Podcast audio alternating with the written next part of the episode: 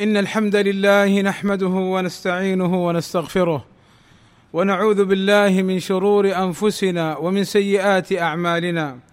من يهده الله فلا مضل له ومن يضلل فلا هادي له. وأشهد أن لا إله إلا الله وحده لا شريك له وأشهد أن محمدا عبده ورسوله. يا أيها الذين آمنوا اتقوا الله حق تقاته. ولا تموتن إلا وأنتم مسلمون. يا أيها الناس اتقوا ربكم الذي خلقكم من نفس واحدة وخلق منها زوجها وبث منهما رجالا كثيرا ونساء واتقوا الله الذي تساءلون به والأرحام. إن الله كان عليكم رقيبا.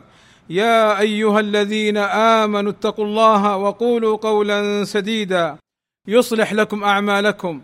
ويغفر لكم ذنوبكم ومن يطع الله ورسوله فقد فاز فوزا عظيما. أما بعد فإن أصدق الكلام كلام الله وخير الهدى هدى محمد وشر الأمور محدثاتها وكل محدثة بدعة وكل بدعة ضلالة وكل ضلالة في النار. أما بعد فإن ما يصيب المؤمن من السراء أو الضراء هو خير له قال صلى الله عليه وسلم عجبا لأمر المؤمن إن أمره كله له خير وليس ذلك لأحد إلا للمؤمن. إن أصابته سراء شكر فكان خيرا له وإن أصابته ضراء صبر فكان خيرا له. ومن الضراء عباد الله الذي يصبر عليها العبد المرض كالعجز عن القيام والمشي. قال صلى الله عليه وسلم يود أهل العافية يعني أهل الصحة يود أهل العافية يوم القيامة حين يعطى أهل البلاء الثواب. لو أن جلودهم كانت قرضت بالمقاريض يعني أن الله عز وجل يوم القيامة يجازي المرضى بثواب جزيل فيتمنى من كان معافا في الدنيا لو كان مريضا في الدنيا. وقال صلى الله عليه وسلم ما يزال البلاء بالمؤمن والمؤمنة في نفسه وولده وماله حتى يلقى الله عز وجل وما عليه خطيئة ومن رأى مبتلى. فليقل كما علمنا النبي صلى الله عليه وسلم من رأى صاحب بلاء فقال الحمد لله الذي عافاني مما ابتلاك به وفضلني على كثير ممن خلق تفضيلا لم يصبه ذلك البلاء. لكن عباد الله لا يسمعه ولا يقولها في وجهه حتى لا يؤذيه ولا يؤلمه. والإسلام عباد الله حث على إعانة المريض والمحتاج سواء كان مقعدا أو غيره.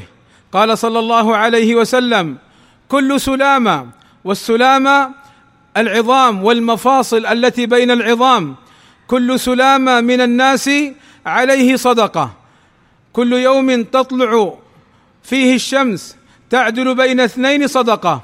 وتعين الرجل في دابته فتحمله أو ترفع له عليها متاعه صدقة.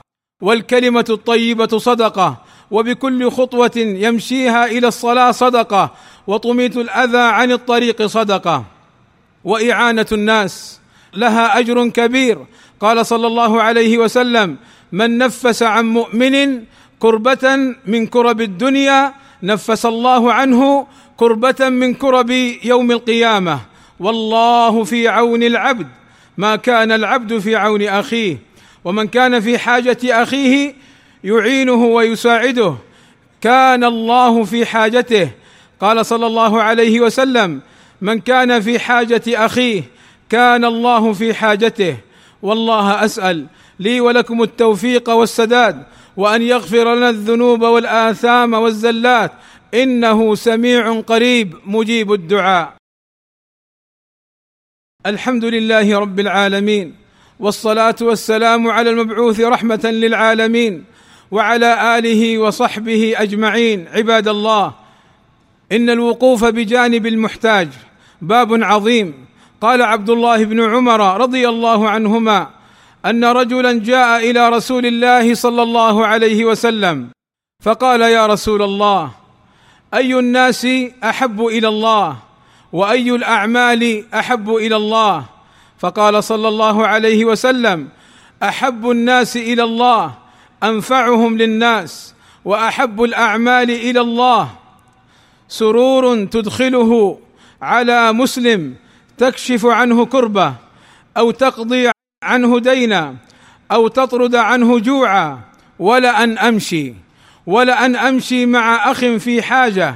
أحب إلي من أن أعتكف في هذا المسجد يعني مسجد المدينة شهرا ومن مشى مع أخيه في حاجة حتى يقضيها له. ثبت الله قدميه يوم تزول الأقدام. عباد الله مما سبق من الأحاديث يتضح لنا أهمية مراعاة حقوق المعاقين وتسهيل أمورهم وتخفيف مصابهم وعدم التضجر منهم وعدم البغض لهم وأن نسعى لإدخال السرور عليهم وإعانتهم وقضاء حوائجهم في المساجد والمستشفيات وفي التعليم وفي كل أمر ممكن وأن يحتسب أحدنا الأجر عند الله عز وجل فهو باب عظيم من أبواب الأجر والطاعة الذي قد يغفل عنه كثير من الناس. فمن الخطأ ما نجده من بعض الناس أنه يتأفف ويتضجر ويتضايق من خدمة هؤلاء أو من رؤيتهم وهذا لا شك أن فيه قصور عظيم.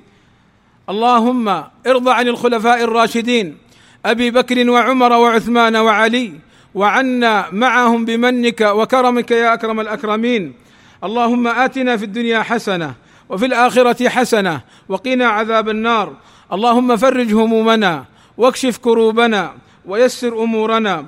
اللهم وفقنا للعلم النافع والعمل الصالح واتباع سنة نبينا محمد صلى الله عليه وسلم.